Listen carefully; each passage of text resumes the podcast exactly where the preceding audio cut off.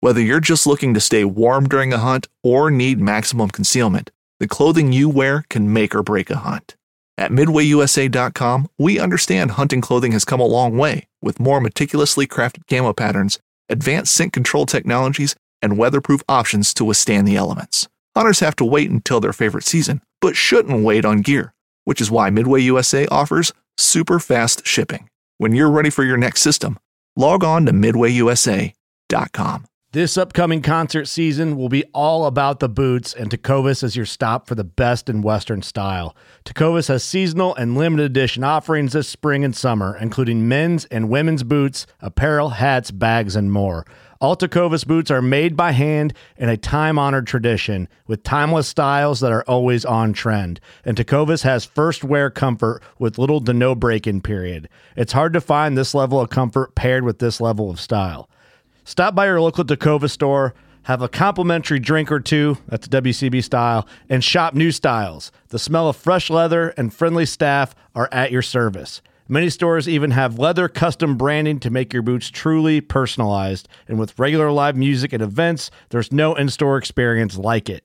If you can't make it into a store, just visit tecovas.com. That's T E C O V A S.com.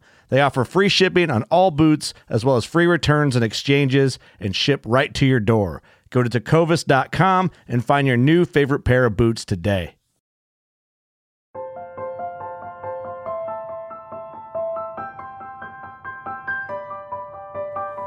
A long time ago, when all the grandfathers and grandmothers of today were little boys and little girls, This is what bedtime sounds like at our house.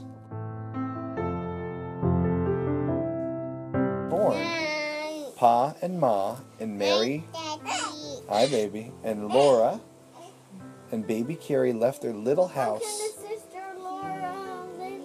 in the big woods of Wisconsin. They drove away and left it lonely and empty in the clearing among the big trees. And they never saw that little house again.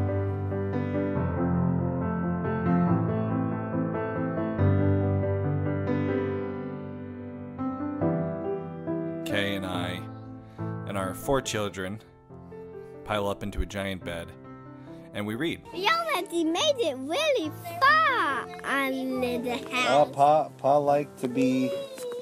He liked to be. Or in the we try to read. He didn't want to be around all the- Just recently, we started reading Little House in the Prairie.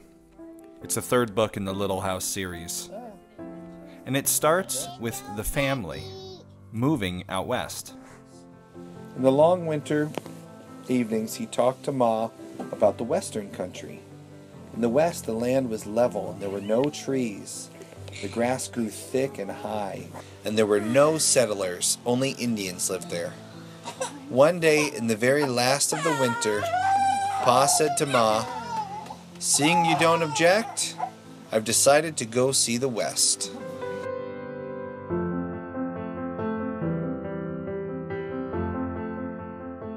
Was almost eerie as we started reading this book because, as you now know, Kay and I announced in the last episode of Homesteady that we're planning to do the same thing pack the kids up and head out west. Now, we left you with a little bit of a cliffhanger in the last episode. We didn't tell you why we were doing this. Why were we going on this trip? A lot of people thought we were giving up, we were done homesteading for good. What we didn't tell you was much like the Ingalls family, we are looking for greener pastures. We're not done homesteading. In fact, you might call this our second act. But we'll get to that a little later in today's episode. I've had an offer for this place. We can sell it now for as much as we're ever likely to get. Oh man, that's so funny to think. It's totally what exactly, yeah. Enough to give us a start in a new country. Too much that we're doing. Oh, Charles, must we go now? Ma said. The weather was so cold and the snug house was so comfortable. I know, Ma. I know. Right?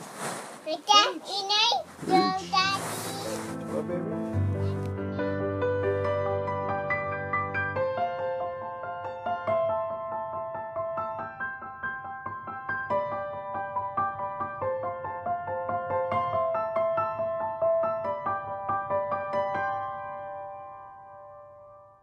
And that was the last of the little house. Pizza, please. It's time for bedtime. Everybody get ready, ready. Come on. It's time for bedtime. Come on. And here, as we were sitting with our kids reading Little House on the Prairie, I saw them making the same decision. They had a well established homestead, everything was going great. And one day, Pa says to Ma, You know what? I think it's time that we have a change. In the last episode of Homesteady, we had that similar conversation with you, the listener. We said, Hey guys, we think it's time for a change. Some of you were really excited by this announcement. Others were sad or even angry. I fault myself because we left it open ended. We left you with a cliffhanger. And this was far too important of a topic to do that. I've learned my lesson. Hopefully, apology accepted. So, in today's episode, we're going to set the record straight. We're not done homesteading. The future of homesteady is exciting. I think it's going to be better than it's ever been. But before we get into that, we're going to talk about why homesteaders, like myself, and the Ingalls family, uh, and apparently like a lot of families, which you'll see in a second, have that desire to hit the road.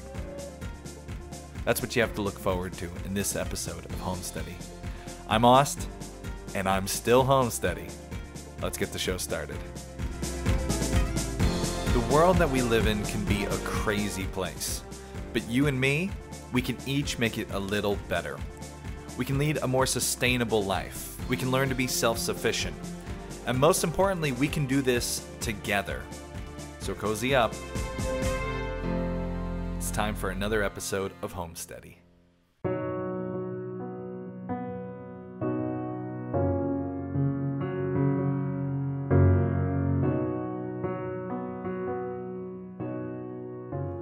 As soon as last month's episode went live, the comments started streaming in. Some positive and some negative. One comment that kept popping up went like this Just like Justin Rhodes and Dirt Patch Heaven, now you guys. Doesn't anybody want to keep farming?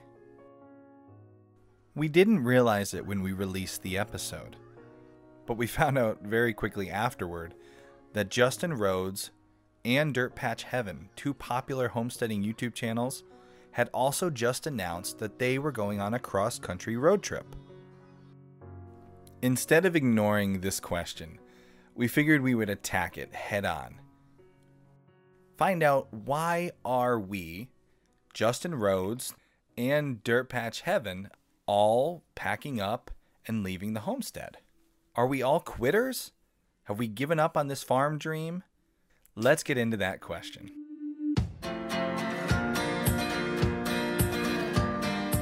I couldn't just grow my own food. I had to teach others how to do it, make it make make a career out of it.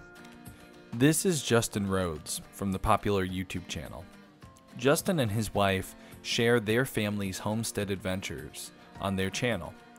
And just a few months ago, they announced that they were going to go on a cross country trip, leave the homestead, and uh, go on an adventure, just like our family. You see, Justin doesn't do anything small scale. I'm the kind of guy that gets when I get into something. Uh, I was formerly a mount a pro mountain boarder. I wasn't just a mountain boarder. I couldn't just ride and have fun. I had to be pro. So same thing. Justin used to be a pro mountain boarder. And if you don't know what that is, you can Google Justin Rhodes and mountain boarding. And you can see a video that he made where you'll watch a bunch of guys doing some pretty incredible feats on what looks like a giant skateboard. The underlying quality that's in everyone that mountain boards is everybody's a little bit crazy. I built this park so athletes from all over the world can push themselves to the next level. Justin and Rebecca used to travel the United States together, helping to produce the Mountain Boarding National Tour. We had events all across America for a, uh, a professional tour, and then I produced movies. That might not surprise anybody. I would produce nine movies a year, just on mountain boarding, just action movies. So we would travel around. Justin and Rebecca have always traveled together, sharing their passions. And so it should come as no surprise to their YouTube followers that that's what they're doing now, sharing their love of homesteading as they travel cross country. On the other side of the spectrum, we have Julianne and John of the Dirt Patch Heaven channel, also a homesteading YouTube channel, who announced recently that they were going to be headed cross country, sharing, you guessed it, their love of homesteading. I guess we met at uh, at church actually, and um, What what was it that you two saw in each other that uh, you knew you'd, you'd work as a couple? um, she was hot. and That was about the only thing that. Unlike our pro mountain boarder, Julianne and John's life was a little bit more what you might call suburban. I was working. She was going to school. I was 25. John was 26 when we met, and um, I was a courier at FedEx. Okay. Um, so it paid the bills. It was, you know, very stable. A courier at FedEx. It was a very stressful job. Imagine all the stress of the world put right on your shoulders. Um, paychecks. Yeah. Where's my paycheck? where's uh, so paychecks, medical equipment, um, Where's my breast implant? a lot of yeah, that happened later. So If you're a married couple and you're going to homestead, you need to be a good team. And John knew right away that they would make a great one. we both had a mutual sense of humor that you know it, when you find that something that's that obscure and that yeah, it's it's like you were soulmates pretty much from the get go. John's moment of clarity came during a big argument that they had. In the heat of an argument, she she prefers to go out and shovel a driveway to work off frustration rather than you know ask to be taken home or to go home or anything. So um, that was one of those. Hmm. If if somebody's willing to stick it out, then they were probably, you know, so, probably somebody that would stick with it when things got really rough. For all you eligible bachelors out there, if you find a woman that while you're arguing decides to go outside and shovel the driveway clean of snow, yeah, she's the one.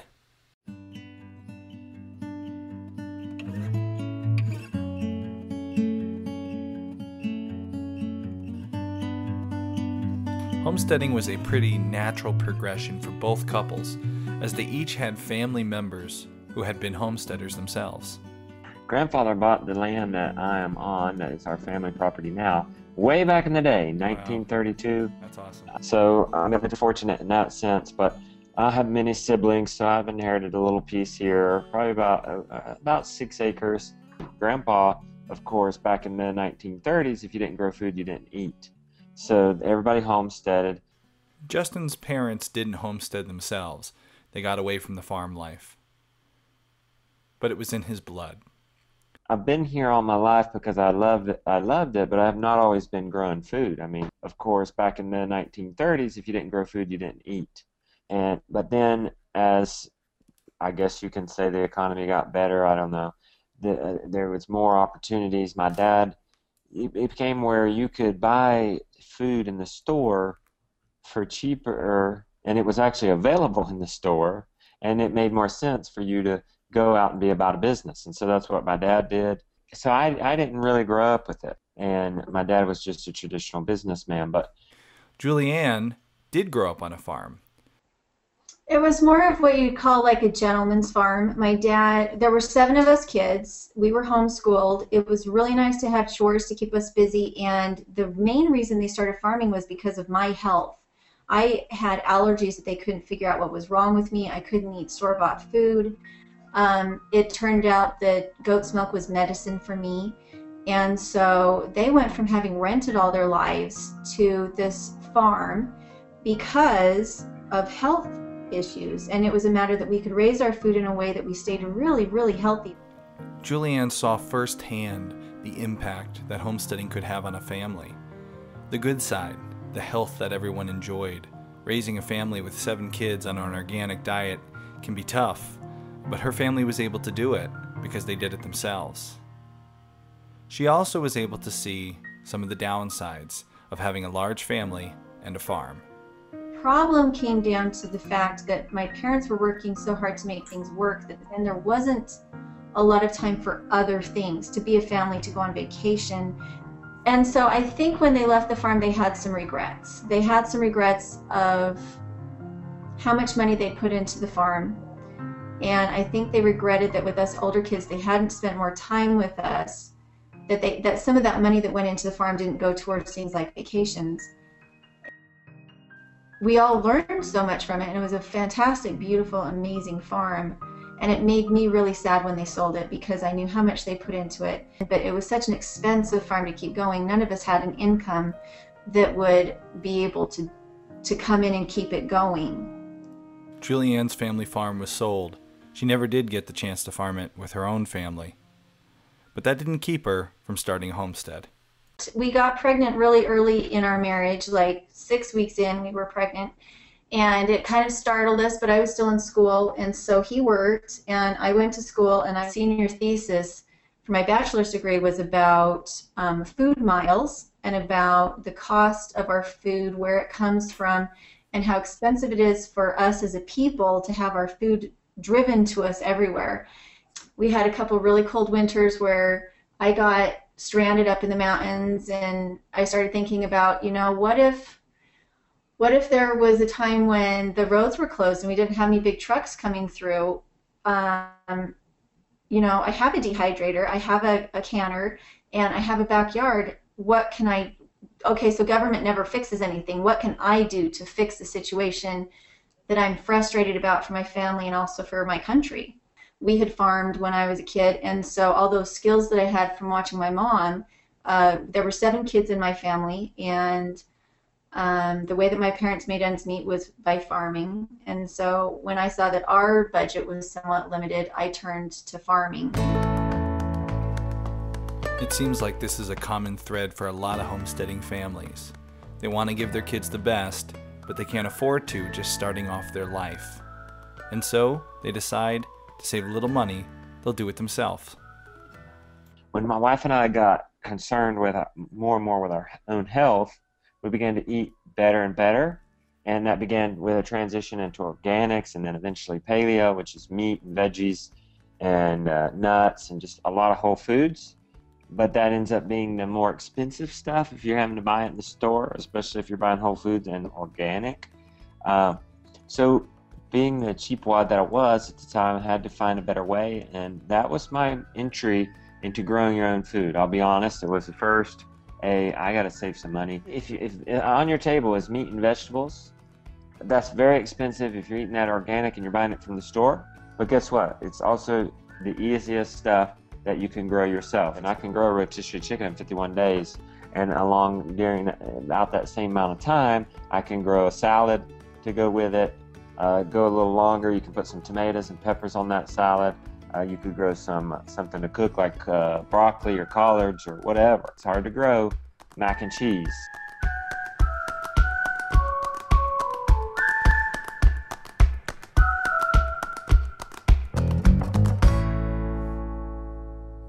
It became part of our relationship in that we really became preppers. And, and it was actually part of our romance and part of our relationship that we were so proud of ourselves for how well we had taken care of our family when we had absolutely no money. I put in garden everywhere. Um, we had uh, secret go- milk goats in the backyard. Secret? Secret. We weren't supposed to have goats. Nice. Secret goats yeah.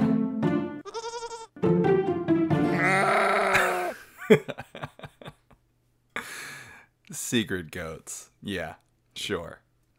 We're on to you guys. The way that the, the city covenants were written was that you could have as many livestock as you wanted as long as they were under 50 pounds.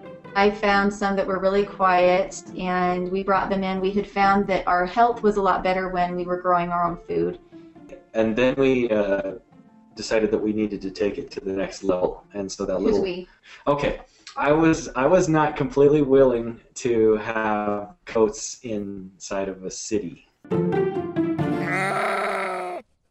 Okay, if we're going to commit to this lifestyle and be homesteaders, then this is not compatible with this suburban life that that our neighbors all have. So we were automatically becoming the pariahs Homesteading and suburban life. They can work, but the deeper you want to get into a homesteading lifestyle, the harder it is to not be the neighborhood pariah. Secret goats can only work for so long. And so John and Julianne decided to double down, find a new farm, and start really growing their homestead. And they did. But as we all know, just buying a new property doesn't make the problems go away. All new homesteaders learn quickly as soon as you get rid of one problem, a new one will take its place. It was barren wasteland, actually. There was a wood stove in the basement of the house, which we were super excited about. It was very inefficient. It went through 10 cord of wood. And we had all of our root cellar vegetables sprouted because it was so warm downstairs. The downstairs warmth sprouted the vegetables. Rookie move. And like all new homesteaders, Justin had some rookie moves of his own. I started off with four chickens. And somebody had given those to us. And we had some stalls downstairs. We put those birds in there, and two of them flew out that night. I was showing them off to a neighbor. I didn't know anything about chickens. I didn't know they, they could fly up four or five feet uh, and then get out. And let alone, I didn't know how to catch a uh, disoriented chicken either at that time. Sprouted root vegetables, lost chickens. These are all mistakes that we make as we try to fumble our way into living like our grandparents did. And it's okay. Every year you homestead, you're going to make mistakes. We've never had a year where something didn't die or a harvest get ruined. It's part of the learning experience. Somehow we didn't give up and we are like, okay, let's get some more. And we got chicks and went from there. And I, I like that's why I push chickens. Not only because I've been doing it the longest, but it may sound weird that I'm saying this because I killed them within two weeks or they died within two weeks. They're actually the easiest and certainly much more easy to replace uh, on the farm than, say, a cabbage. It's so hard to grow a cabbage. And it takes 45 days. Sure, you can get some chicks. And, and yeah, I got, I, those, those chickens got got. But seriously, if you really wanted chickens back on the land, on your land growing, you could just you could buy them off Craigslist. I mean, maybe that sounds cold, but that's the reality. And I've I've done vegetables and and animals, and I'm finding chi- the dual-purpose chicken is just a beast, and it's hard to beat for uh, the ease of management and satisfaction. Slowly but surely, both of these families' homesteads were growing, and a natural progression was happening. They were both starting to ask themselves, how could I do this, this thing that I love so much, for a living? How could I make it my job?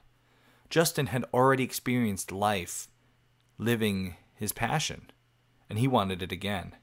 I was making money with growing my own food by growing more than I needed until we were going down the traditional market, uh, mar- organic market path, I guess. We were selling grass fed beef, we were selling everything we got. We had a CSA for our garden, but then I got Lyme disease.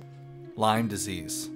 Its side effects can range from anything from flu like symptoms uh, to feeling like you have arthritis. It can happen to young people. Lyme crippled me, destroyed me, uh, depression, tired, um, having to sleep 10 hours a day, take a nap, um, in, in and out of motivation it's achy, a lot of pain in my feet. I can't stand very long. It feels like I've been standing for 14 hours when I get out of the bed. Those type, those types of physical pains, I could never really pick it back up yeah. without pain. And I had been running for 15 years, or been athletic for 15 years.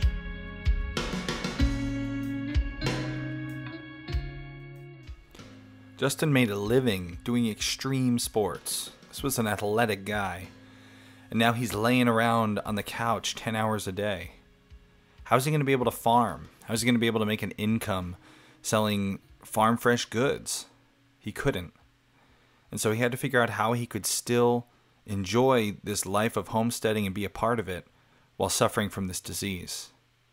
And that brought him to YouTube. But like most things in life, it was a bit of a winded road to get there. I had to create my own business that was flexible, that I could take a nap, that I could make a living working 10, 20 hours a week. I also had to find a better way to farm. When I discovered permaculture, I realized that, hey, I didn't just have to farm my chickens, and I didn't have to farm my gardens, and those are two different things. I discovered that I could make those chickens and the garden work together, and not only did that cut my input because I could have the chickens till instead of me tilling, uh, that not only would it cut my input, it would actually increase my yields because the chickens make it so much more fruitful, etc. And I said, okay, we got to have a career change. I really like public speaking and being in front of the camera. Odd as it is, I'm shy in a one-on-one social setting, but uh, I'm, I'm bold on stage or in the camera. I know it's strange. Justin had produced films before. Remember, when he was a pro mountain boarder, a lot of his time was spent producing mountain boarding movies. He thought maybe he could take the same concept and bring it to the world of permaculture. He started making films, and then he started growing that audience with daily videos on YouTube. He needed a business that could fit his lifestyle. Lifestyle business is a buzzword right now that you hear on different blogs and YouTube channels and pretty much anyone making money on the internet. Lifestyle business. And when we hear it, we think of someone living life on their own terms, at their own pace. And it seems like something that's very glamorous. Uh, but for Justin, it came out of a need uh, to be able to make a living for his family while fighting Lyme's disease.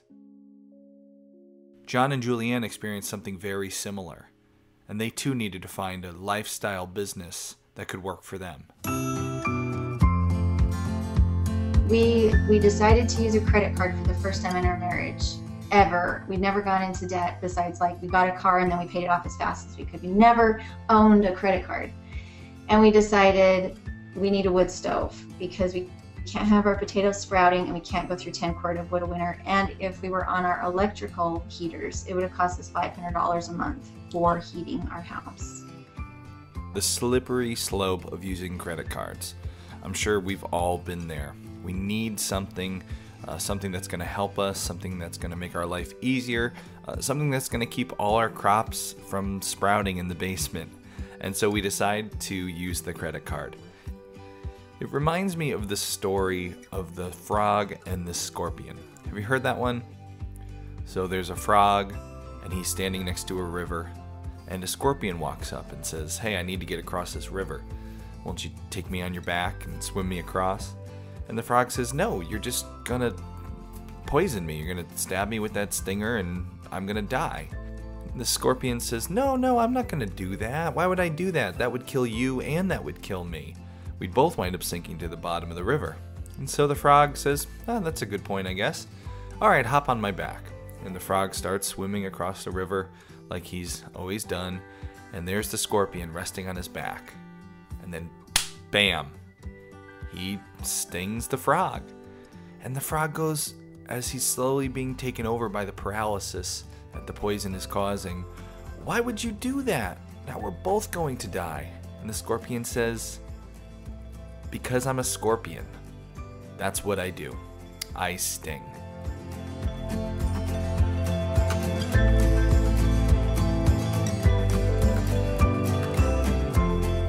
Now, where's the metaphor here? It's a little tricky, so bear with me here. Uh, but essentially, we're like that frog we knowingly take something dangerous right onto our backs, put ourselves in a precarious situation, and then we get stung. If we have problems with money, then we shouldn't be using credit cards because the minute we get behind, it's going to compound worse and worse and worse. And that's what the credit card companies, that's how they make their money. Having people get behind. They don't make money off of the people who pay on time and stay ahead. They are counting on stinging us and yet we bring them right onto our back to try to help us in situations where we need the help. I know it's not a perfect metaphor, but it gets the point across. And I don't think that John or Julianne are alone in this. I've been there, and I'm sure most of you listening have been too. Taking on more and more credit card debt can put a serious damage on a family, especially when new problems, unforeseen, arise. So we put a car and a wood burning stove and some wood on a credit card. And pretty soon that was maxed out. But his income didn't increase. Right. So I started babysitting. But he came home so cranky. Like the, in oh, his Oh, words, sick. it was, "I'm so tired of treading water and getting nowhere." And so that was when I started babysitting. I was still farming. I was babysitting. I was getting up at four o'clock in the morning to do chores so I could go babysit. We went and did our taxes, and it turned out with our taxes, we were half of what I had brought in for babysitting actually had to go towards taxes. It was, oh my gosh, we ended up paying like three hundred dollars in taxes on the six hundred dollars I'd made that year. They're in debt, they're not earning any more money, and the little bit of side money that Julianne's able to bring in is just getting taxed away. You can really hear the frustration of the situation in Julianne's voice. I'm gonna play a clip back. Oh my gosh, we ended up paying like three hundred dollars. That's pure, unadulterated frustration. And she's reliving it years later. That's what money stress does to you. And I'm like, well, what else do you want me to do? I, mm, what else do I do? And so I had looked into the YouTube, um, and I had asked him what this could be a solution. I've been watching these people do this. This is how they make their money. They just paid off their house, and and they're totally doing it. I could do this. Julianne thinks she's already spending her time outside working on this farm. If she would share that experience on YouTube, maybe she could gain some traction, make some money from the ads that run on her videos. John wasn't so sure about the idea. And so she came and approached me about it, and I, yeah, I really didn't want to because it, it We're preppers. pierces, yeah, it pierces that veil of privacy that you know a, a provider is supposed to have, you know, this protection around his family, and it, that seemed to go right to the heart of that and undermine it from the get-go. But I was helpless. I And- felt and so helpless. So I was really not. I was very much not wanting to do the YouTube and to put ourselves out there to the world. And And I would not let it go. I said, okay, I won't show my face. I won't say who I am. I won't say my name. I won't show my. And so I said, okay, I can make, I can do this. If this is how I make money for my family, so I started doing a daily video, and they were crappy, but it was talking about things I cared about. I wasn't in front of the camera. I didn't turn it around and look at my face. I just showed what I was talking about. But I got better.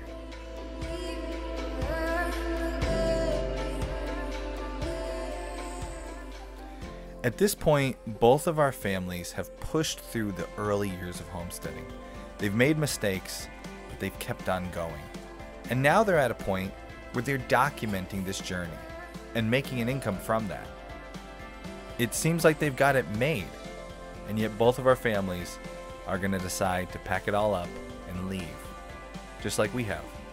Why? You'll find out when we come back after a quick word from our sponsors.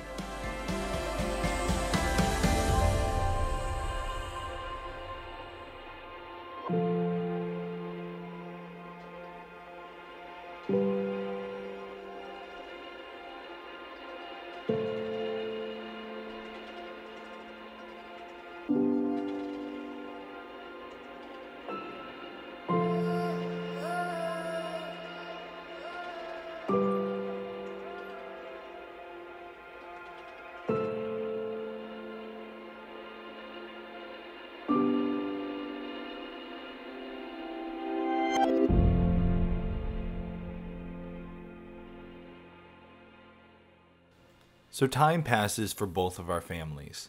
They're growing their farms and they're growing their businesses to the point where both families start doing more than they've ever done before.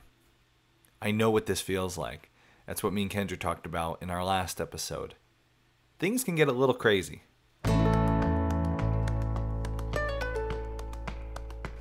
I would say it maxed out last year because at that point we have about five species of birds. We had chickens, guinea, ducks, a goose, and then we had cow. We had family cow, so we would we would harvest our own milk. And those that family cow though was a, like a dual-purpose chicken in the sense that this was a dual-purpose cow and that you, they're good for meat too. We had all the birds, and we had all the veggies, and then just this last summer, I challenged myself to see how much I could grow in 100 days. For a hundred days, Justin and Rebecca focused on feeding their family only what they grew. They were working with chickens, they were working in the garden, they had the cows. Things were growing and growing on their homestead. But something else was growing the entire time. The desire to travel, like they once had, was also growing quietly on the sidelines. We always loved travel, and you know, because what you saw what we did in the mountain board days, but when we had children, and then when you have a farm, you you you you bring it all to a halting screech, and stop. It was very very limited. Back in the mountain boarding days, Justin and Rebecca were traveling for the national tour. They would go all over the U.S. together. Now, as homesteaders, they had to stay put. If they went on any vacations throughout the year, it was probably only one of them going because somebody had to stay home and take care of the animals. That's one of the harsh realities of homesteading. If you have a bunch of animals and a bunch of plants that need care, it's hard to go on vacation. You can't just get somebody to come and cow sit as easy as you can for your chickens. So we did very little traveling, but that never that bug never went away. Each of us at different times would say something like, "Hey, maybe we should do. I, I got a crazy idea. let's uh let's let's just travel. Let's let's convert. Let's get an old school bus or something, and just and just go. And then we would always go back to, oh, you know, what about you know what about our cows? What are we going to do with them? Because you know they were hard to come by. So we had to go all the way to New Hampshire for them because that breed is rare. Justin and Rebecca were going back and forth. They'd worked so hard to get where they were at. And yet, they wanted to take their kids and do some traveling like they had earlier on in their life together. Should they stay put because of all the hard work they've invested, or should they go for this new experience? It was a tough decision. For John and Julianne, hitting the road was less of a decision that they had to make. It was more of a decision that was made for them. On Friday, December 11th, 2015, at 7:12 a.m., He coughed. I coughed.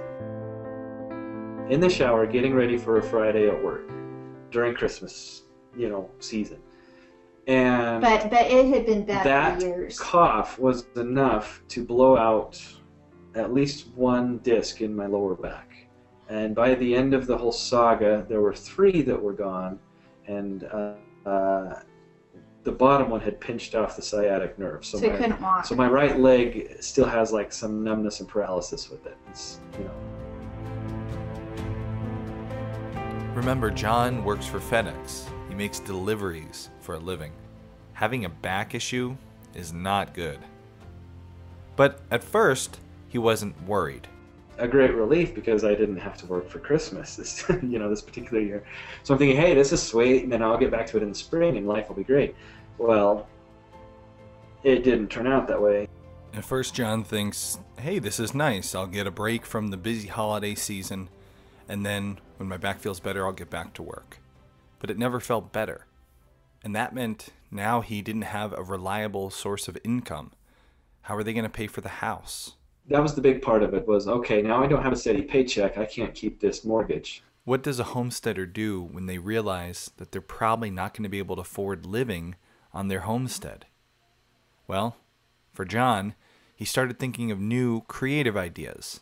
How could he and his family have a home that they could afford from their YouTube income? Enter van life.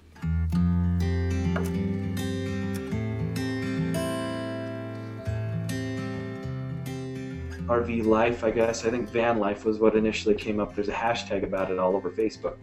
And I'm like, oh, well, this kind of seems really, you know, this is great. I'm really tired of this house, and it looks like we probably won't be able to make a mortgage payment anyway. Let me let me look into selling the place, and maybe we'll go on the road. This is, I think, at the core why this tiny house movement has become such a big thing in the last couple of years. More and more families are realizing the cost of owning a home the traditional way. And they think to themselves, I don't need that much house. I want to enjoy my life. I want to have amazing experiences with my family. And if a big old house is going to hold me back from that, well, I don't need it.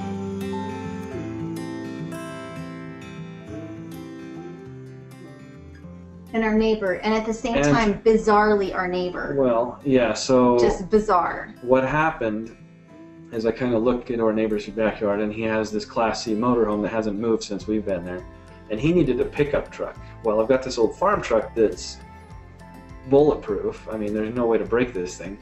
And I said, well, you need this, and what about trading me for that motorhome and back? And our neighbor, being the wonderful, amazing guy, absolutely incredible guy that he is, um, he's like, well, let me think about it. He comes back two days later, and he's like, you know, so I talked to the wife about the motorhome, and tell you what, go ahead and keep the pickup. And at that point, I'm kind of crushed. You know, that's not gonna work. He's like, yeah, go ahead and keep the pickup and try and sell it. And then uh, here's the title to the motorhome. Just go ahead and take it.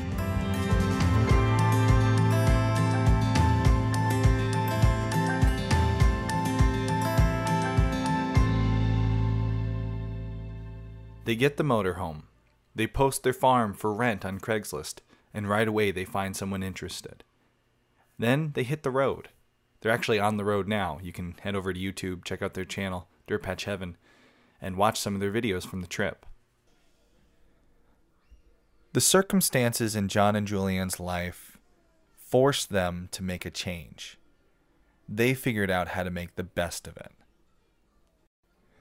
Justin and Rebecca, they didn't have anything that was pushing them into their change of lifestyle. Give me a line. What am I saying here? Justin and Rebecca didn't have to change their life dress, didn't have to make a drastic change to their life. Justin Justin and Rebecca didn't have to make a drastic change in their life. But an opportunity arose, and they decided it was time for their family to go on an adventure. Our family has decided to go on the road because we want to see new places, maybe find ourselves greener pastures, and we're never one to turn down a good road trip. So all of us have different reasons for hitting the road. But the real question, the real reason I wanted to interview Justin and Julianne and John was to find out are any of us doing this because we're quitters? I told them all about the reaction our big announcement got when we told everyone our plans. I asked them what was their opinion on all those people who said we were quitters or giving up. Did they feel like quitters? A lot of the comments were like, Justin, Dirt Patch, and now you guys. And the negative ones were like, can't anybody actually keep the farm? But I wanted to ask you, do you guys, and I think I know the answer, but do you guys feel like you're qu- like quitting or you couldn't hack it? Why? What is the motivation behind this? Oh no, it's definitely not couldn't hack it. For us, I don't know what everybody else's motivation is, but for for us, it's to it's it's to learn more and get the travel bug out and to give to the audience before we settle down. I have no intention of not homesteading. I still believe that it is the way that you make your difference in the world is by growing your own food, not necessarily everybody else's food, but growing your own food is the way that you you it's way you vote. It's you know it's the only thing you can really do to change what's happening and to protect your family's food sources and and to be part of the community. Those that's my opinion. and we try to emphasize strongly that we're still part of the movement. We're not going around to Disney World and Disneyland back and forth uh, on a one year vacation. We're actually going around to learn from other farmers. Uh, you know, we want to do pigs and bees one day and guard dogs and stuff like that. So we need to go and learn about that kind of thing. These are the kinds of things I wish I would have done instead of go to college. So that's what it's about. You might have come into an unlucky. I mean, you, might have been a little unlucky, been the third or something. I know, I think so. Maybe it all, maybe it all, maybe it all happened at the same time. Maybe.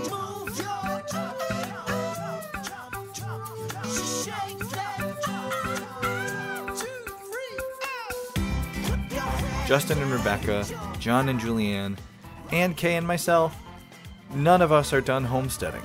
We all love homesteading. It's something that we all feel very passionate about. All of us want to take some time to hit the road, to see other homesteads, to learn from them, and maybe to find ourselves a better place to settle down for our next homestead.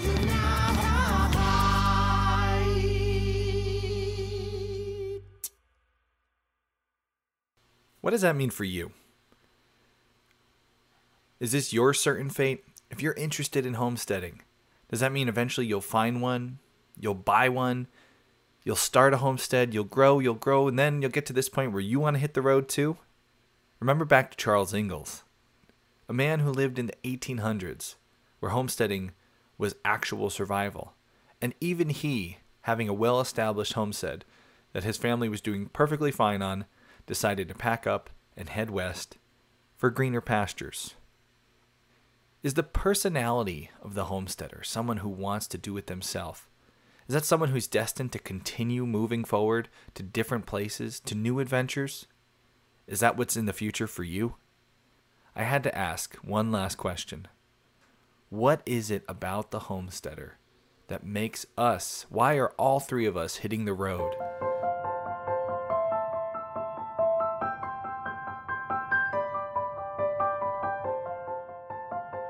Homesteaders, they tend to be more adventure, inclined to adventure. We're also going to have a high chance of doing something crazy, doing something that the rest of the world is not going to do. And because and because we we we are adventuresome enough to grow our own food. It's shame to say that you have to be adventuresome nowadays to grow your own food.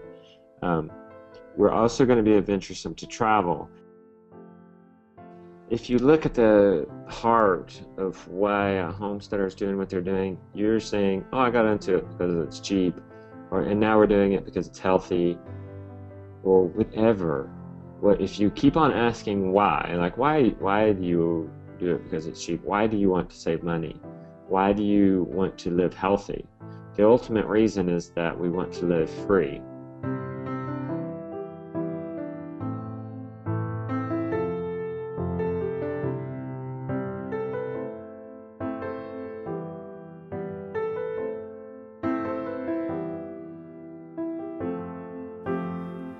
John and Julianne have begun their adventure already. They're on the road now. Justin and Rebecca are just a few months behind them, and will be hitting the road shortly thereafter. All of us following the tracks of those wagon wheels made 200 years ago. Some going for adventure, some because it seemed like they had no other choice. Many looking for the best place they could find to raise their family. After a long journey, they finally arrived. The book describes it like this There was only the enormous, empty prairie, with grasses blowing in waves of light and shadows across it, and the great blue sky above it, and the birds flying up from it and singing with joy because the sun was rising. And on the whole enormous prairie, there was no sign that any other human being had ever been there. He begins to unpack for a hunt for the day. Ma gets ready to set up camp. He says to her, Take your time, Caroline. We won't move the wagon till we want to. We've got all the time there is.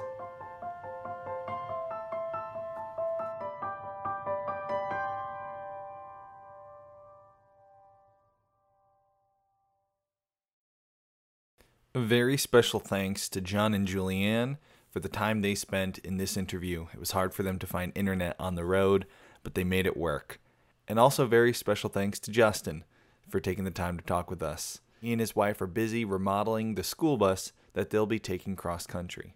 If you want to follow these two other homestead families on the road, you can find them at their YouTube channels Dirt Patch Heaven and Justin Rhodes. I know you're thinking we haven't answered the big question yet. What is going to happen to Homesteady? I promised you no cliffhangers. Here we go. The Homesteady podcast is going to stay the same. You'll still get it just about every month, like we usually do. You'll hardly even be able to tell that we're on a road trip. If you want to follow along on our adventure, surely we'll share videos on the YouTube channel and keep you updated and you'll still be able to see lots of good homesteading videos on the YouTube channel. Many of you have invited us to come and stay at your homesteads, and that is awesome. We're really excited about the chance to come and meet some of you. We don't have our route set up yet, But we will have a form available on the website. So if you head over to thisishomesteady.com, click on this episode, you'll see a link to the form. Let us know where you live. Let us know a little bit about you. There'll be lots of questions. Answer them. And if we're on, if you're on our route, maybe we'll be able to stop in and uh, see you and maybe even feature you in one of our episodes. The Pioneer Program. The Pioneer Program will continue. It is the best way to support the show, and in turn, for supporting the show that you love, you get access to bonus episodes of the podcast and bonus videos and bonus classes. So, we already have teamed up with other experts. There's already four master classes available for you to watch homestead chickens, organic orchards, organic vegetables, and a beginner class on using electric netting for pasturing animals. You can gain access to all these master classes by becoming a pioneer. The day you become a pioneer, you gain access to everything in the library. It's only 5 bucks a month. Year-long memberships are 50 bucks, but we're to have a special sale this month. Uh, we're to cut that down to 40 bucks for an entire year. That means you're paying $3.30 a month to gain access to all the bonus Pioneer content. If you want to have an awesome homestead, if you want to learn more about homesteading, uh, become a pioneer, there's a ton of awesome resources in that library, and you're helping to support the show that you love, and you're helping us to continue producing this show. Uh, so we thank you guys so much for your support. We thank you for listening to the show, being part of this journey, and we look forward to hitting the road and having you join us for that adventure. So until next year, the next episode will come out next year. The road is rocky. Make home steady.